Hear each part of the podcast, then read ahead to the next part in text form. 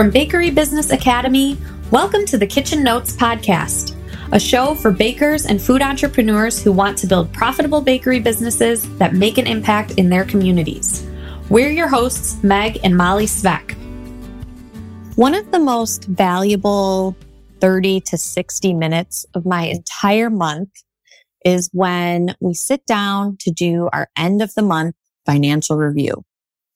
After doing this activity for years, years and years, Molly and I have this down to a science. We know just how to read our financial reports. We know just what the numbers should look like when we look at these reports. And we know just what conversations to have when the numbers don't look how we expect them to.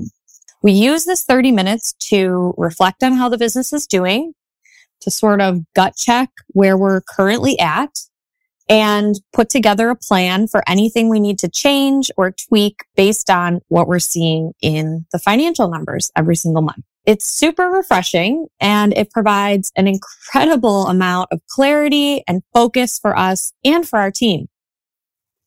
Even when the numbers don't look as strong as I'd like, because we all have slow months or bumps in the road on our business journey, I still love this meeting because it helps us put together a strong game plan based in facts. It's based on data. So what exactly goes into this end of the month financial review? What are we reviewing exactly?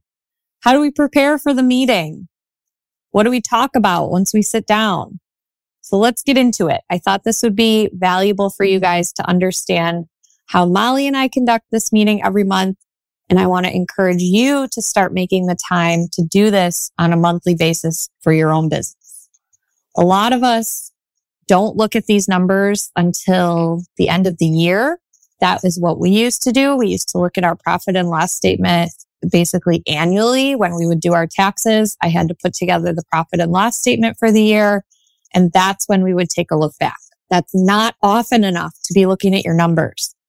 There are some folks that I work with in our program who never log into their bank account, let alone review the profit and loss statement or the income statement every single month. It's really, really important that if you are running a business where you're making money, even if it's not a lot of money, that you get into the good financial habit of sitting down and reviewing your business performance financially every single month. So I hope this episode sets you down a path for understanding what you should be looking at every month and how to sort of start framing this discussion for yourself. Now, just to take a step back, I am not a financial advisor, but I have worked with lots of financial professionals over the years. How we currently conduct our monthly financial review is sort of the culmination of years doing this with financial professionals and advisors who taught us these skills. We've learned a lot about what we like and what we dislike and what works for us because we've done this a lot and we've practiced. The more you practice this, the better you'll get at it too. Make time for this activity every month. It is one of the most important 30 minutes you can spend and it will be worth it. I promise. And it doesn't have to be painful. Make yourself a fancy cup of coffee when you do this or do it on a Friday afternoon and have a nice glass of wine and sit down and do this with your business partner or by yourself if you are working by yourself. It doesn't have to be a chore. I promise it can be exciting. And once the numbers start looking good, then it really starts getting exciting and fun. So when you sit down for your monthly financial review, what are we reviewing exactly? What are you supposed to be looking at? So when I talk about the monthly financial review, the document Molly and I spend the most time with during this meeting is our profit and loss statement, also sometimes called the income statement. I often abbreviate this as the P and L, the profit and loss statement. We're reviewing this document in detail. We're going line by line through the document and making sure we understand what exactly, where exactly we earned money and where exactly we spent money. We also go over our balance sheet, usually in less detail because we have a fairly simple business model We don't have terms with many of our vendors and those we do have terms with, they're fairly short, seven to 14 day terms. We don't have a lot of accounts payable or receivable that we carry over on a month to month basis.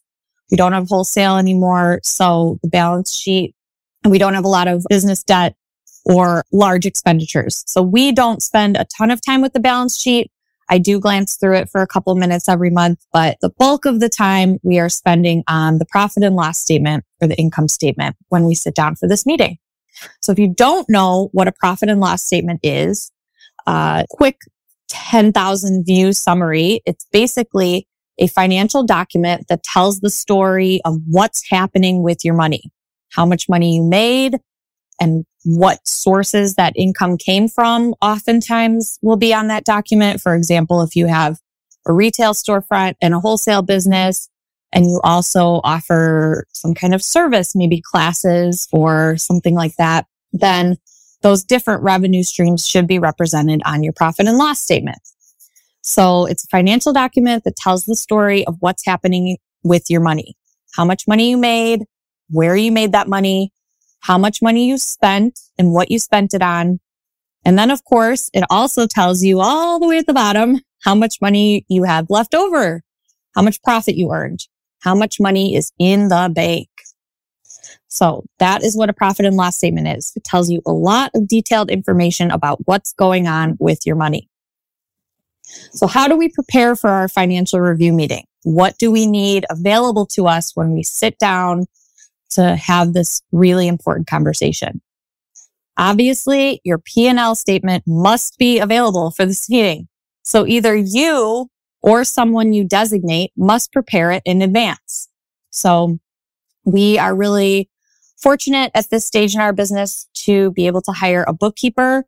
So every single month, our wonderful bookkeeper, Dahlia, prepares our and her team prepare our profit and loss statement and send it over to us in an email and we receive the document and download it and then we have our meeting. If you are not yet at the stage where you're working with a bookkeeper, then you will obviously have to prepare this document for yourself. So if you are in our finance fundamentals course, there's a profit and loss template right inside that course that you can download to get started. A lot of folks also use professional accounting software like QuickBooks or Xero or something like that. I really recommend QuickBooks if you are at the stage where you feel ready to be using an accounting software. QuickBooks is the one I would recommend using. You can easily generate the profit and loss statement right inside of QuickBooks if you are categorizing your expenses every month.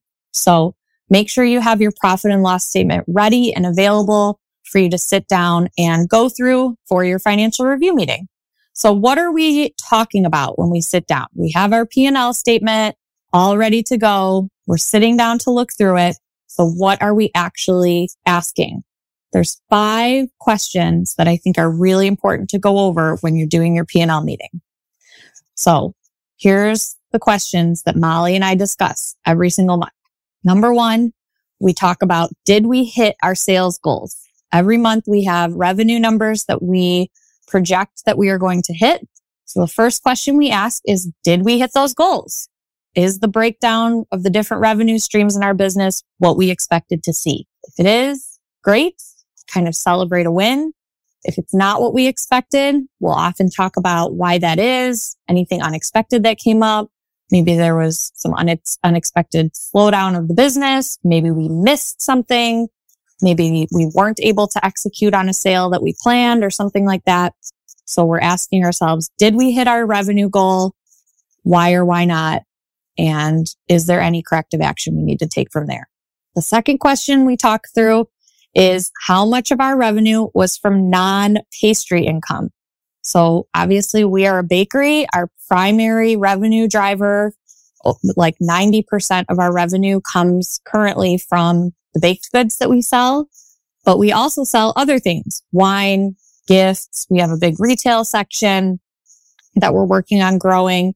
And we have different goals around these different like subsections of our business. So we break down of the revenue that did come in, how much of it went to these special categories that we are tracking separately. So for us, that's liquor sales, it's gift and retail, And then I also like to look at the special order volume um, and the volume of orders that was placed online, in addition to the volume that we're doing in person at the store. So how much of your revenue was from non-pastry income? That's a little bit specific to Molly and I, but I thought I'd call it out because you can really use this meeting for anything you want. It's your financial review meeting. So if you have particular goals in your business around sec- sectors of your business you're trying to grow or things you're trying to work on, it would make sense to put that as an agenda item during your financial review so that you can track progress and be looking at those numbers every single month. The third question we're always asking ourselves during this meeting is what percentage of our revenue went towards cost of goods sold, labor, and overhead? So we have four main buckets that we have percentage based budgets for. Our COGS budget is 30%. So that means we want to spend at or below 30% of our revenue on producing our products. So this is things like ingredients, paper packaging supplies, anything that goes into the physical production of our product, we categorize in the cost of goods sold bucket. So we're shooting for that to be at or below 30%. We look at our labor.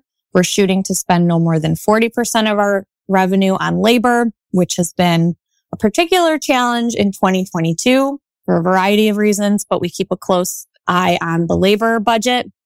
Then we look at our overhead. So we're looking to spend no more than 20% of our overall revenue on overhead. So that includes things like our rent, our utilities, any kind of marketing expenses, professional services. So when I say we pay Dahlia to work with her as in a bookkeeping capacity, that comes out of our overhead bucket. So, and then if we're hitting all of those numbers, then ideally 10% of our revenue is set aside for profit. So those are the four buckets, COGS, labor, overhead, profit. And we're looking at those as a percentage of revenue and trying to see if we stayed on budget.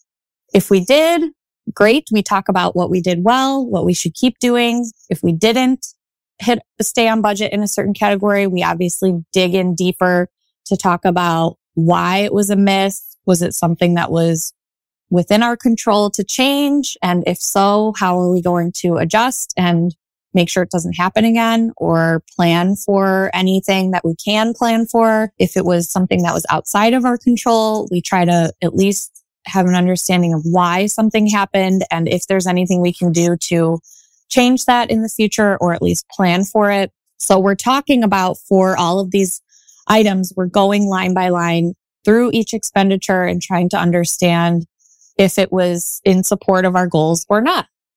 The next, the fourth thing we asked ourselves is, did we post a profit? So I talked about this a little bit with our budget buckets, but it's always important to understand if you posted a profit, if it was as much profit as you expected.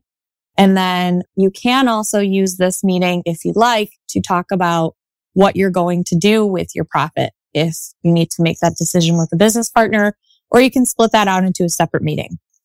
Molly and I are pretty much on the same page about what we do with our profits when we do post a profit. Much of it's going, being reinvested back into the business, or it's going to pay off long-term business debt, like equipment purchases and things like that that we've made over the years. The last question we cover during our financial review meeting is if there were any unexpected expenses we have to pay for. So from time to time, something will come up that was just really out of left field that we didn't see coming.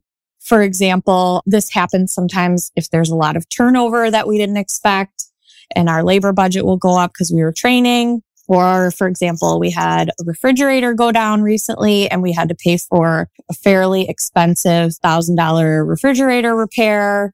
So if there's anything unexpected, we usually try to just acknowledge it in this meeting just to say, you know, this happened. It was unexpected. Here's where the cash came from to cover it. And that's pretty much it.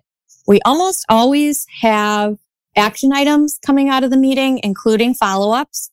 We recently started using a tool called Asana to help us manage longer term projects and tasks. So I will go ahead and create any action items, tasks, or projects right in Asana during the financial review meeting or right after it.